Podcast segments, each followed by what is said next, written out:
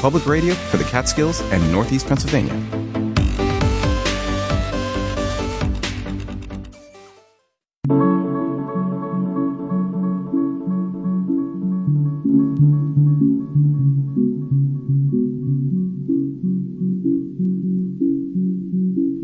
Good evening. Welcome to the local edition. News and information keeping you connected in the Catskills, Northeast Pennsylvania. I'm your host, Jason Dole.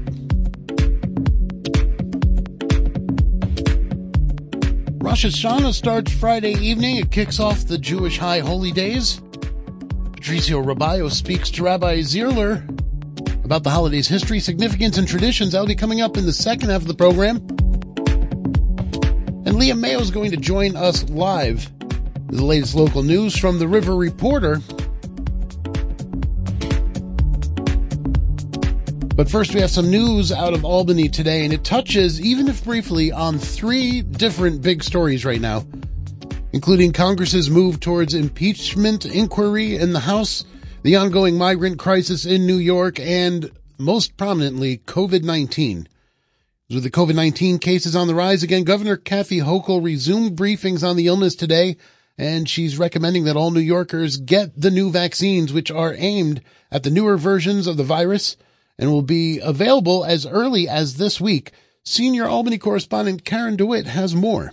Everyone would like to see COVID in the rearview mirror. The disease is not done with us yet. Everybody now knows somebody who had COVID recently. I think it was in the back of our, it was in the recesses of our minds for a long time because we didn't, we weren't exposed to anyone who had it. My daughter had it last week. My son-in-law had it last week. My neighbor had it last week. People in work have had it. Um, many of my commissioners have had it. So the reality is setting in. So people are actually saying, oh, it's back. The governor says data shows cases are ticking up and are now running at around fifteen people for every one hundred thousand.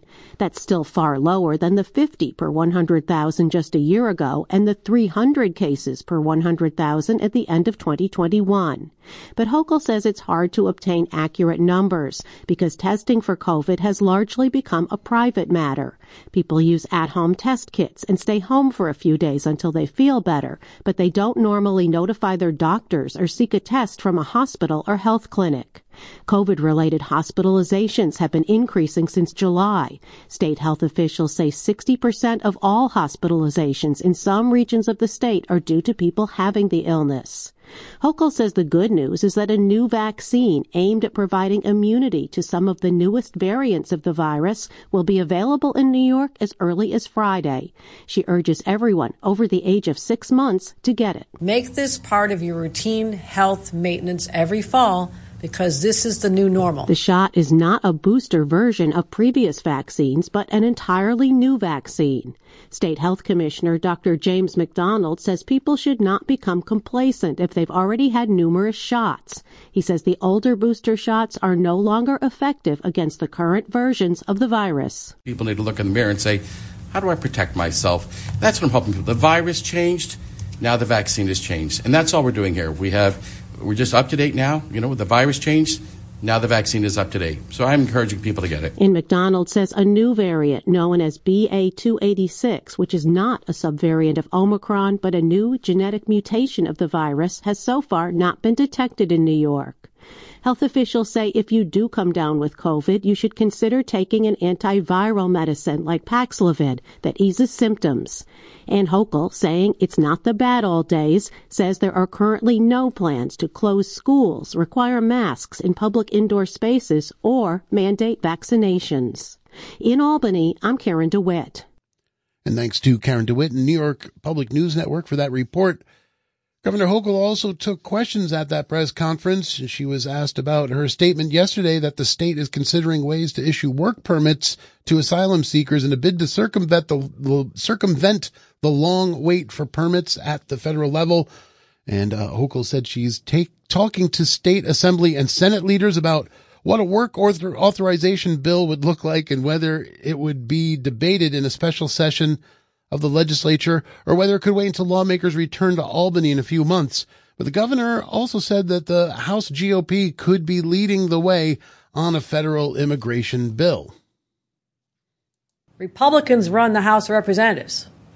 Okay, Speaker McCarthy other than wasting his time pursuing idiotic ideas like impeaching the president based on nothing, ought to bring back the Republicans, of which there are nine from the state of New York, who should be feeling this and hearing about this instead of calling on us to do something. Immigration is a federal problem. It calls for a federal solution. President Biden has bills out there, ideas out there, on how we can work together with the Republicans, and they won't get back to work and deal with this. Most New Yorkers support making it easier for the migrants to be granted work authorizations, regardless of their immigration status, and they support it by a fifty-nine to thirty-three percent margin. That's according to a new poll from the Siena College Research Institute, which finds sixty percent of residents also support a comprehensive immigration reform bill that includes a pathway to citizenship for all undocumented immigrants in the country. More than eight in ten respondents agreed that most of the current migrants are merely seeking a better life. Some one hundred thousand migrants have arrived, arrived in New York City this year, prompting emergency orders from upstate communities after some asylum seekers were sent upstate by bus. Doctor Don Levy is the poll director. We see tremendous partisan divides. Overwhelmingly, Democrats across the state support each of these at the rate of seventy-five to eighty percent. But majorities of Republicans, um, albeit uh, relatively modest majorities, but over fifty percent of Republicans say, no, I do not support these. So clearly um, the uh, decisions about immigration in general and the current influx of migrants to the state of New York specifically have fallen under this partisan divide, which we see across so many issues here in New York State. And so that's the news that we have uh, at the New York State level today. A lot going on today. We do have some news uh, also uh, for Northeast Pennsylvania as well. And for that, we're going to turn now to Liam Mayo, the River Reporter, because it is time on a Wednesday evening for our weekly news roundup from Liam Mayo of the River of the River Reporter. Liam, thank you for being here with us. Thanks for having me. So, um, yeah, uh, um, I hear that uh, you've got some news about Wayne Memorial Hospital. What's up? Yeah. Uh, so I think we talked a couple weeks ago about um, Wayne Memorial, sort of similar to other hospitals uh, nationally, facing financial issues. Yeah. And this is kind of a tangent from that conversation, but it's also related in that uh, Wayne Memorial has announced that it will partner with um, uh, Barnes-Kasson Hospital, which is a hospital. Oh, Liam, are you there? Hey there, Liam. Uh, do you hear me? Sorry, can you hear me? I can hear you now. Yeah, you dropped off uh, in the middle of that explanation there. Apologies. Um, so the short of it is Wayne Memorial Hospital is going to um, become partners with uh, Barnes-Kasson Hospital in Susquehanna County. So they will... Um,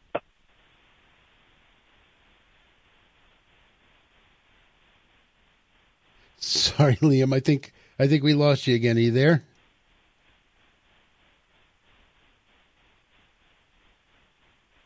Uh, just just to let you know, we're still not hearing you, Liam. If you can hear me. Um. Okay, I think maybe we're going to try calling Liam back. Let's just take a quick break here. This is Radio Catskill.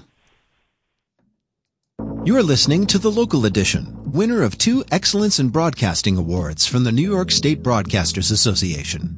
Radio Catskill. Listen local.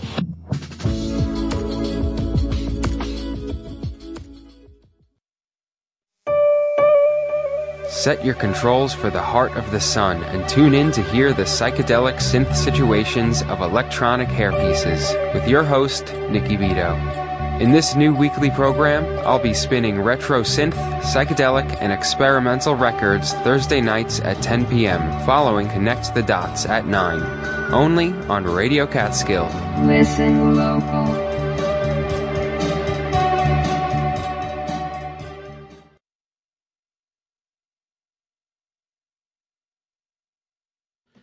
Welcome back to the Local Edition News and Information. We're keeping you connected. And Rosh Hashanah, also known as the Jewish New Year, holds high significance in Judaism. And it starts on Friday, this holiday, uh, which means head of the year. First of the year marks the start of the Jewish High Holy Days. Radio Catskill's Patricio Robayo had a chance to speak to Rabbi Lauren Zierler earlier today, giving us further insight into this religious holiday. Here's the rabbi. Rosh Hashanah, the word Shana in Hebrew, has multiple meanings. It means to learn, it means to change, and it means something which is new. So uh, the idea of review, of giving review to where you are in life and to the previous year, is central to it, and uh, it is expressed through a service which is longer and different. So we spent a lot of time in synagogue during uh, Rosh Hashanah, the two days, and on Yom Kippur, twenty-five hour fast. Um, it's a time of introspection and review, and um, but it's also a time of great hope and renewal when you look ahead to what you might be able to do differently and the opportunities that lie on the horizon and await people. Right, and this uh, begins sunset on Friday, September fifteenth, this Friday, and it goes to... It does. It's interesting. It's the weekend right. holiday. You know, the Jewish calendar is the lunar calendar, and each year Rosh Hashanah will be a little bit different. Uh, it cycles back to similar days, but we have a, a joke in Judaism. We say that the high holidays are never on time. They're either early or they're late. Um, and uh, this year they're coming in the middle of uh, September, and it's... Um, A nice time because of the fall um, and uh, and the themes of the fall itself. Um, what I would say about the Jewish calendar as well uh, and the lunar calendar is the idea of the moon, that the moon waxes and wanes. At that house, it becomes emblematic or a metaphor for how we change in life, you know, that uh, we might find that we move into periods of decline, but then we're able to emerge uh, with a certain sense of renewal. Can we talk about the, the significance of blowing the, the shofar during the Rosh Hashanah and, and sure. how does it connect to the holidays themes and reflection and renewal? So the shofar is um, is actually referred to in the in the Bible. It says Rosh Hashanah is not mentioned in, by name, but it's referred to as Yom Truah, a day of Truah. And uh, the Truah is one of the sounds Uh, of the shofar, and it represents the cry of man. And yet we're really not sure what the cry of man, uh, how it should be best expressed. So when we blow the shofar, which is there to awaken the people uh, to a realization that they should repent and uh, consider their ways, it awakens you up. It's a certain, and in fact, we blow it for thirty days before Rosh Hashanah uh, as a prefatory uh, tool to get us uh, to in the You know, in the groove of, of this um, act of repentance and reconsideration. Uh, but it is a, an actual fulfillment of a mitzvah, of a um, commandment to blow it uh, in at our services. We don't blow it actually on Saturday because mm. on Saturday we, we're not able to carry things um, unless there are certain provisions that are made. So we'll only be blowing it on Sunday. So that will make it even more anticipatory, more exciting because the people will not hear it blown on both days. Right. And of course, we bring our children close and they will, they, uh, you know, give them the opportunity to listen to it. And it's very exciting. Uh, it's really a highlight of the service. And it is blown. There are thirty blow, blasts that are blown at one time. And then we have our solemn devotional prayer. And during that prayer, we blow it three times at different points. And then we blow it three times at different points in the repetition of, of the um, Amidah, which is the pinnacle prayer. And uh, after each of these sets of nine verses, we have ten blasts of the shofar, thirty in total so in the silent Amidah, silent devotion, and thirty in total in the repetition. So there's a very complex way in which the shofar mm. is used. It is a tool. I mean, you could almost say that it's part of a religious symphony. You know, this this is a you know an important holiday. Uh, I'm sure spent with family, spent with friends. Can you share a a memory or tradition that has special meaning for you or your family? Sure. When I was a little boy, um, whenever we got to the Kaddish prayer, which is actually an introductory prayer, there are many forms of Kaddish. Kaddish means holiness, but uh, there is a half Kaddish. There's this, uh, that is a transitory or transitional, I should say, a transitional prayer uh, before we get to the Amidah, before we get to the silent devotion. And there are special chants for the high holidays. And whenever that chant for that prayer was said, I would always look to my father because it had a certain, it was in a major mode, but it almost sounded like a cowboy tune. It went, ba die, die, die, die, die, die, die, die, die, die, die, die. And it just, it was always, I'd always look to my father, because that was when I felt that I was, you know, almost getting on my, up on my religious horse, getting ready to ride through the service. Uh, so that's one, that's one very, uh, special memory that I have. You know, I've served as a rabbi and cantor for over forty years. So, um, I have memories of, uh, certain, uh, chants that I've been able to, uh, perfect. You know, uh, the liturgy is very important. Um, you can maybe improvise on other times of the year at other services on the Sabbath, but we actually have a very, if one wants to, to be, uh, maintain fealty to this time and to its traditions, even the melodies have to be maintained in the right form. And the melodies have been, they have been assembled over the years. There was a fourteenth, a fifteenth century scholar who traveled all over Western Europe, and he created a composite Uh, of the melodies that should be said. And we, we, we have a ruling that even when it, uh, one should not change custom, even when it comes to a melody. So it's maintaining these melodies in their modes so that they reflect the meanings of the words. It's important that that text yeah. not be corrupted by a melody that does not suit it. Now, you, you know, you mentioned, you know, uh, the shofar and, and other things that happen during the holiday, which has a lot of symbolism, a lot of, uh, and has meaning behind it. So can you talk a little bit about, uh, before we go, the symbolism of the apples and honey during the holiday? Oh, yes. Yes. That's a very good question. We have actually at our table what's called the Seder Rosh Hashanah, just like we have a Passover Seder. So we have many foods that we eat. Uh, food is social glue, but also, um, we say Simana Milsa, that, uh, food becomes a sign of what we're trying to, uh, achieve. Food is aspirational for us. So we dip apples in honey to show that we want to have a sweet year. We eat pomegranates, which have many seeds, um, and they represent um, the multiple mitzvot, the multiple good deeds that we can do, or the commandments that we have in abundance that come to us from the Torah, from the Bible. Um, some people will eat a head of a fish to, to represent that they want their year to be like a head and not a tail. They want it to be a leader and not a, a laggard. So there are multiple uh, foods that we eat as part of the Seder Rosh Hashanah at, at night, and we invoke certain prayers with each food to indicate what the, what the purpose of that prayer is. Now, it's the idea of you are what you eat, mm. uh, and that by eating things, you actually have a tangible at your table that it takes you to where you want to, or begins to lead you towards uh, that path that you want to be on for the new year. You know, you have people who, do, who cook certain uh, dishes um, or bake. Uh, honey cake is a popular food to eat oh, right. at this time of the year. Yeah. It gives the sweetness. Um, people will make something called tsimis, which is a combination. It's like a stew, uh, and it has uh, it has um, carrots and sweet potatoes and prunes, and it's a it's a sweet kind of concoction. And uh, a tsimis actually in Yiddish means when you make a, a mixture, when you make like uh, something uh, like a, a mess out of something. But in this case, the tsimis is that we want to really mix with everyone together, in to be so that we feel that we're not apart from each other. We're looking for nearness and dearness. Uh, it's not only God nearness and God dearness, which is something I often speak about, because God is, in a sense, more accessible to us because of how we designed the calendar and the rituals of this time of year. But there's also personal nearness and dearness. It's the idea of turning back and coming back, returning to each other when there might have been uh, a, a break in relationship. Mm-hmm.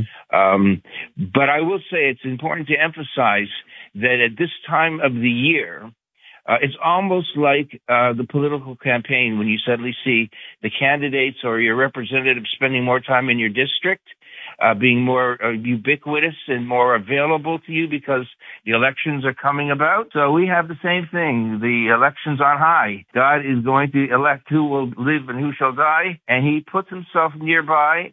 He puts himself in our, he gives us the tools through which we can feel a certain sense of intimacy. And um, that if we exercise that invitation to intimacy, then we hope that that will give us uh, a proper and a uh, positive judgment during this period, which, by the way, it is not closed till the um, immediately. Yom Kippur, it's sealed, but the final fate comes uh, after the holiday of Sukkot, the Feast of Tabernacles, which comes on the heels of Yom Kippur. So we have, you know, it's a, we place the order, mm-hmm. we work hard, and then uh, we have the way stations along the way until such time as we know the ju- judgment is going to be made for us. And one of our prayers, which brings a lot of tears to people's eyes, uh, is a prayer in which we say, who will die? Who will by, die by fire? Who will die by, by famine and by pestilence? And lest I leave out this one point, I want to say that many of our prayers, most of them are in the plural. Because when we pray for forgiveness, um, we pray together. And if the prayer is in the plural, then we realize that we're actually carrying each other through this process.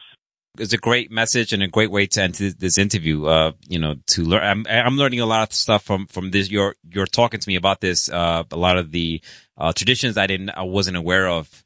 So, uh, Rabbi, thank you so much for joining us on the program. Let us know about this important holiday, a religious holiday it's, that's coming up. It's my pleasure to, uh, we were talking to Rabbi Lauren Zierler about Rosh Hashanah, letting us know the importance of this holiday.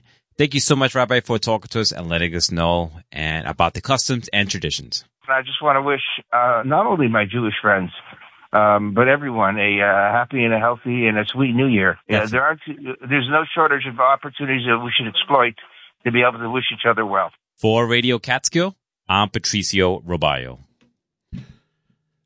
Thank you so much, Patricio, and uh, Shana Tova to everybody who will be uh, celebrating here at the end of the week, kicking off the High Holy Days. This is the local edition. I'm your host, Jason Dole, and joining us on the phone right now for the rest of our weekly news roundup, it's Liam Mayo of the River Reporter. Liam, thanks for joining us again. Hi, Jason. Thanks for having me back. So we were talking about, uh, you know, following on from stories that we, we've been following here of, of like, you know, uh, local regional hospitals struggling. I imagine it goes even beyond our region. Um, uh, but specifically at Wayne Memorial, uh, they're, they're entering into a new partnership, which you felt like touches on some of this ongoing coverage that, that we've been doing. So, so what's the story? Yeah. Uh, the story is that Wayne Memorial Hospital is, uh, affiliating with, um, Barnes-Kasson Hospital, a hospital in Susquehanna County that brings Wayne Memorial into Susquehanna County. It, um, should, in theory, help with the financial pressures that hospitals, like you mentioned, in our region and nationwide are feeling. Um, it's uh, we've got a quote from uh, C E O of Wayne Memorial Health, James Pettinato, saying that um, one would hope that when you affiliate, you get some economy of scale in providing services that keep the services local but improve the access of care for people. So Um, by entering into this partnership, they're hoping to help the finances, and they're also helping um, bring services to people who don't currently have it. Apparently, there are some services that Wayne Memorial currently has, uh, like pulmonology and uh, certain types of cardiology, uh, that uh, the Susquehanna County Hospital doesn't have. So this affiliation will bring those services sort of between hospitals as well. And this sounds like, you know... Uh... rural healthcare in particular, um, but healthcare organizations just trying to get creative to, uh, you know, meet this moment. Yeah, that's a good way to put it. Uh, to make sure people are getting served with the services they need while also keeping themselves afloat. Yeah. All right. So, and now moving, uh, to the other side of the river over in, uh, Delaware County, there you've got some news about um, water and air pollution violations in Delhi, New York. Uh, who's uh, being accused of this, or have they actually been found guilty of this? Yeah, uh, so there's a food products manufacturer with a plant in Delhi. Uh, the company's called Friesland Campina Ingredients North America. And uh, last month, there was a consent decree settled between the New York State Attorney General's office and this company uh, for violations of air emissions and water discharges uh, from twenty sixteen through twenty twenty-one. Uh, so this um, consent decree has the company paying a two point eight eight million dollars penalty. Um, in addition, uh, the company's already spent about six million dollars to um, upgrade its facility to comply with Clean Air Act and Clean Water Act rules. Um, and, uh, the specific things that they sort of were accused of and that they're paying this money to fix are um, water discharges into the Delaware River um, that were against the rules. Uh, they, uh, according to state officials, discharged uh, cooling water from their facility at um, too high temperatures, uh, which can spread pollutants um, and which can sort of mess with the temperature of the river and impact the trout in the river. Um, there was also issues with um, the company not properly reporting emissions of toluene, a toxic chemical and a hazardous air pollutant. Um, so I believe the company is sort of working to fix these things, and this consent decree is part of uh, them being taken to task by state and federal officials to um, shape up their act. Wow. And, and so do you know much about this settlement in terms of, I think whenever there's a settlement like this, there's often a question of, you know, is is the party responsible for going to make good on it? But if they do, do you, is there an idea of of where these funds will go? Do they have to go to do specific things to offset some of these damages? Yeah, uh, there's a report that half of the penalty will go to New York, which will use the money for projects that benefit public health and the environment in the area. So that's in addition to the money they've already spent to upgrade their own facility. Now some of the settlement money will um, filter out into the area. Um, and I'll mention that uh, this reporting uh, was published in the River Reporter through kind of a partnership with Delaware Currents, which is a Delaware-specific organiz- uh, news organization that did the initial reporting for this story. All right, that's great. And finally, we have a couple minutes uh, left. We could talk about, um, you know, flooding is, is a recurring issue in our area, but you've got a story about somebody who is, is still feeling the, the pain of a flood that happened in Livingston Manor back in two thousand six when there were some pretty major ones around that time. What's this about? Yeah, um, so we've been talking with a senior in Livingston Manor uh, named Eleanor DeAndrea. Um, she and her husband lived in Livingston Manor in two thousand six, and uh, their property, among others, was affected by the flooding of that year. Um, and I think part of the conversation when there are these major floods is how can there be help from the federal government? And in this case, there was help from the federal government. Uh, FEMA was offering low-interest loans to disaster victims. Um, and the uh, DeAndreas had a loan through the Small Business Administration uh, that they took out. They were able to repair their home and started sort of paying that off. So in the moment, the relief worked very well. Uh, the issue sort of came more recently. Um, the loan was initially around fifty thousand dollars. It got paid down to um, roughly seventeen thousand dollars, according to information from uh, Representative Mark Molinar's office. Um, but then there was an issue with uh, the way uh, pay- the Eleanor submitted her payments, um, sort of around the time that her husband died, and whatever the error was put the loan into delinquency and racked up a major dose of fines and fees at around thirty-two percent. So this loan that was originally around fifty thousand dollars and then got paid down to roughly seventeen is now up to somewhere over forty thousand dollars. So um, she's currently working to sort of get relief from this uh, now that she's been notified of it. And um, there are not too many relief options available at this stage, although there are a couple she's working through. Um, but it's just kind of a story of, like, even when things seem to work out well in the moment with federal aid, there can still be these issues kind of further down the line. It's not, it's not like a major disaster comes to an area and then everything is fine once the waters recede. Right. Well, Liam, uh, thank you so much for letting us know about that and keeping an eye on all these stories. And we'll talk to you again uh, next week right here on the Local Edition. All right. Thanks for having me. And that is going to do it for the Local Edition. We've got the Daily coming up next. And uh, then uh, stay tuned for the Retro Cocktail Hour, two hours of great music. This is Radio Catskill. We're public radio for the Catskills, Northeast Pennsylvania. Listen local.